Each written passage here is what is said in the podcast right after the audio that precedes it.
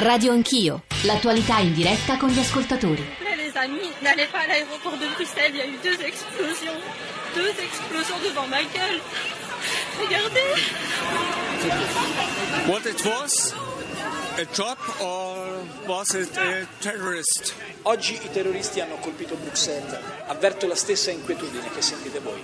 Gli stessi brividi di preoccupazione, pensando ai nostri ragazzi, ai nostri figli. Ma da Presidente del Consiglio e anche da padre so che noi non gliela daremo vinta. Ma è orribile avere paura di un luogo amato e vedere un angolo che conoscevi così bene e spaventarti con la sua ombra. Non avevo mai capito come si potesse vivere nella paura. Gente che ha paura di altra gente. Credevo che la paura appartenesse ad altre persone. E quando ti tocca, capisci, ti si gela il sangue. E il tuo cuore duole e tu guardi la persona che eri camminare per quella strada e ti domandi se mai se tornerei mai ad essere lei.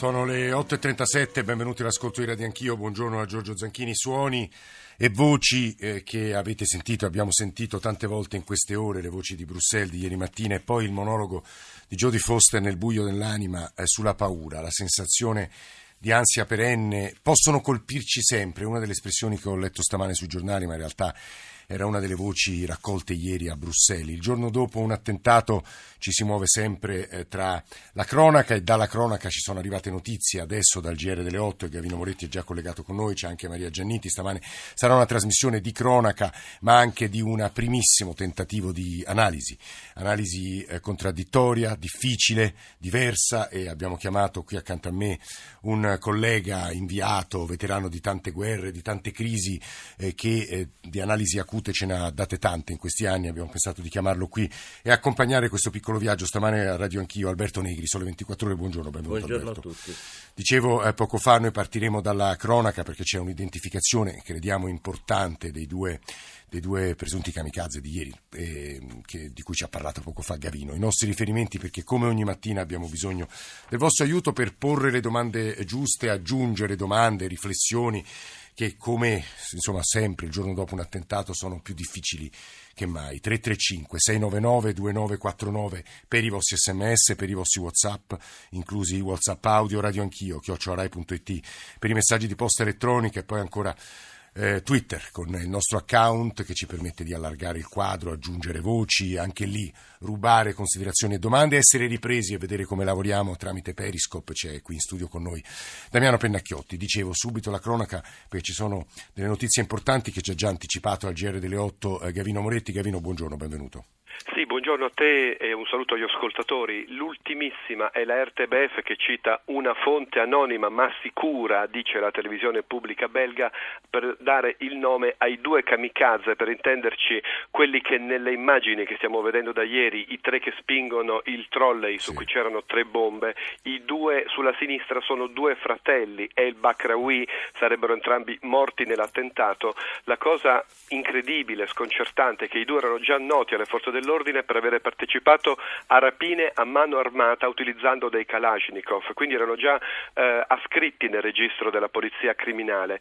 In più, uno dei due, sotto falso nome, aveva affittato l'appartamento di Rue du Dris, dove martedì scorso si è svolto il primo blitz. In quel blitz, ricordiamolo, era morto Belkaid, un 36enne algerino, un- una figura importante nella rete jihadista, e sempre in quel blitz erano state identificate in quel covo le impronte digitali di Salah Abdeslam. Pare che Salah Abdeslam fosse proprio fuggito da quel covo durante la- l'incursione, ricordate, era quella che causò varie polemiche sull'inefficienza della polizia belga perché non si aspettavano l'appartamento fosse abitato.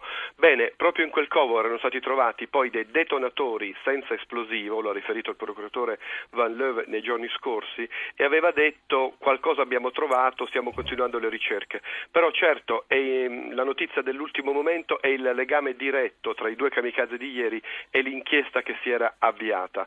Poi le ultimissime parlano di identificazione anche dell'artificiere che ha costruito queste bombe, sarebbe eh, una figura ricostruita, dovrebbe essere Najim Lakraoui, una, un altro dei terroristi identificati nelle ultime ore. Quindi si va componendo un quadro, ma eh, c'è una nuova caccia all'uomo sia di questo artificiere sia del terzo eh, kamikaze fuggito. Sì, il cosiddetto terzo uomo, insomma le fotografie le avrete viste tutte, immagino, eh, l'uomo con una giacca bianca. Eh, mi sembra le cose che ci ha detto Gavino Moretti sono molto importanti perché ci dicono eh, anche, ci danno degli elementi molto importanti per, non solo per cominciare ad abbozzare il quadro, ma anche per costruire una rete che era fortemente radicata a Molenbeek, il quartiere dove, dove, da dove, dove, è stato trovato Salah, da dove provenivano molti degli artefici di, di, una serie di attentati, non solo degli ultimi. Noi salutiamo Gavino Moretti e so che deve andare a fare un collegamento adesso con il GR3 a, a Bruxelles con noi c'è anche Maria Gianniti che saluto subito e sarò subito da te Maria. Maria, buongiorno, benvenuta.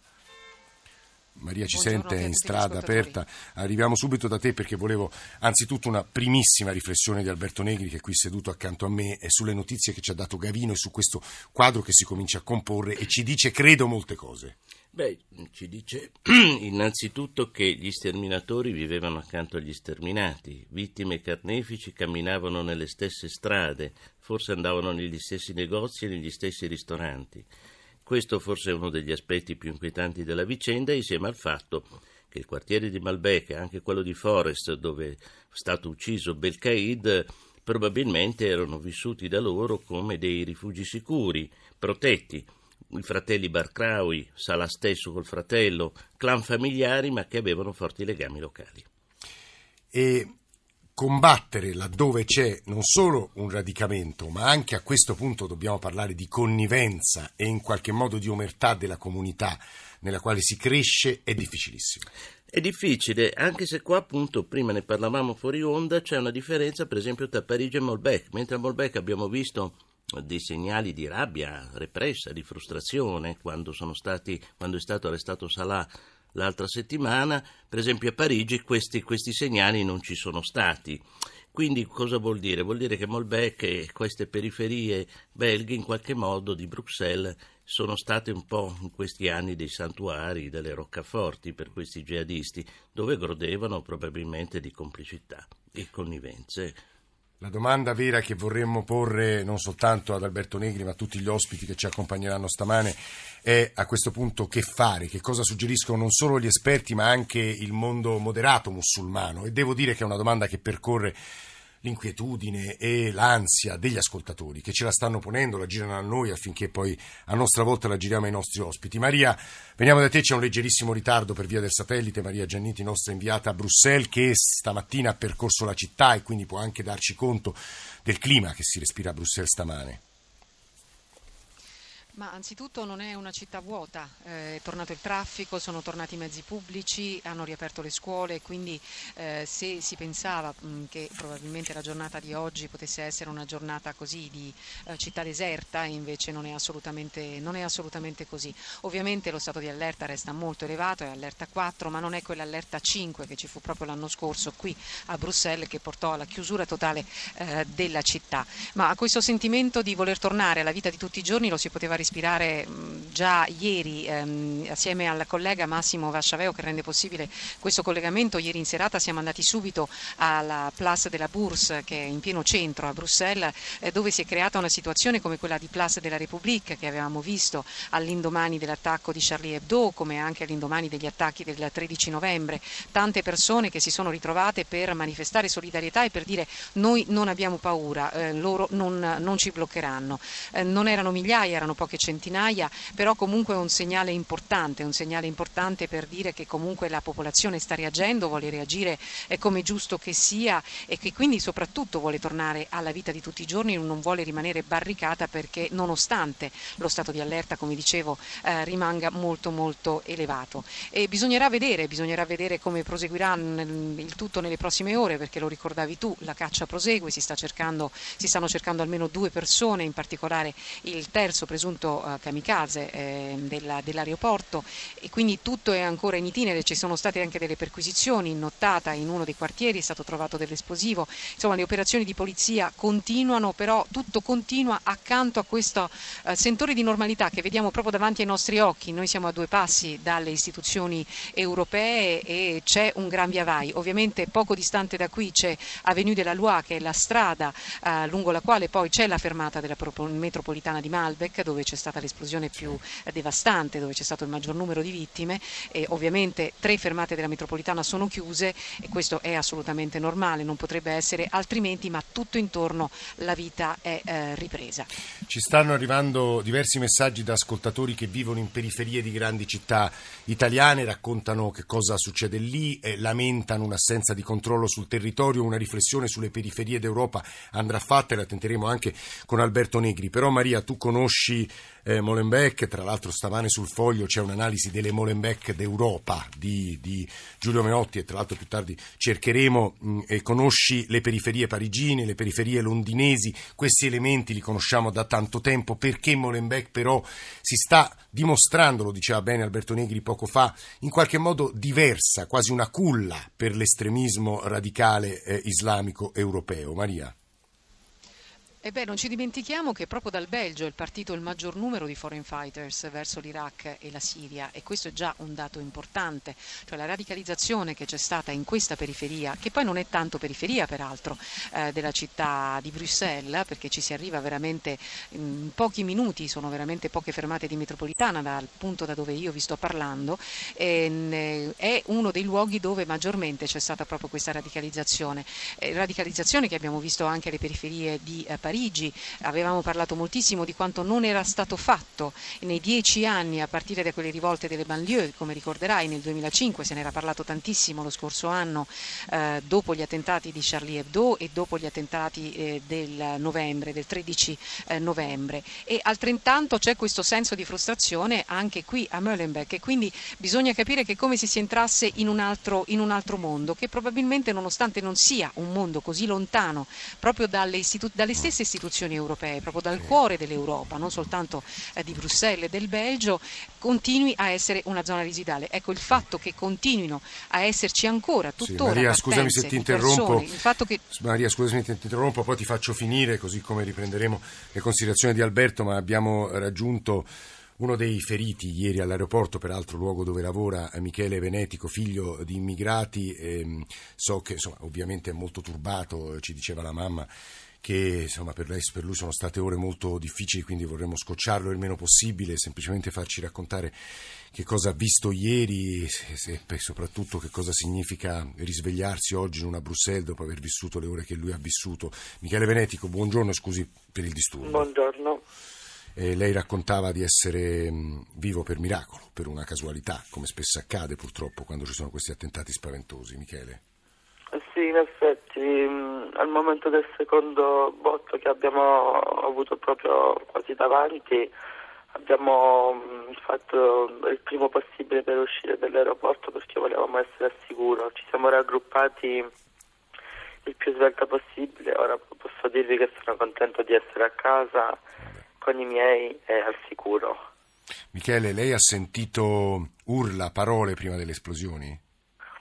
A dirvi la verità no, perché la prima esplosione è stata un po' più distantuccia da dove sono io sul terminal e proprio è stata la seconda quasi di fronte, si può dire, e mm, non è che ho sentito urli, ho sentito solo botti forti e crolli nell'aeroporto.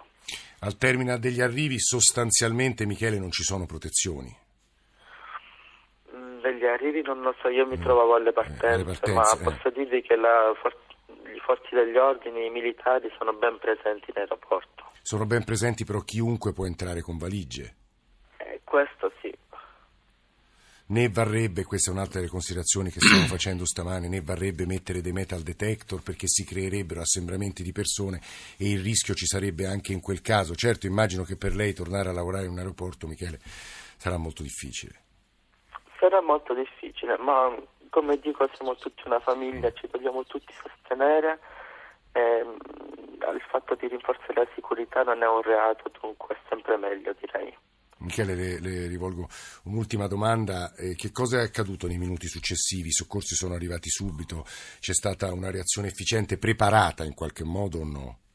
Beh, era un po' inaspettato, quando succedono queste cose molto inaspettate, dunque siamo corsi il più possibile a salvo e metterci soprattutto vedere chi era con noi, magari prendere il più persone possibile all'esterno e essere tutti al sicuro. Lei è rimasto ferito come sta stamattina?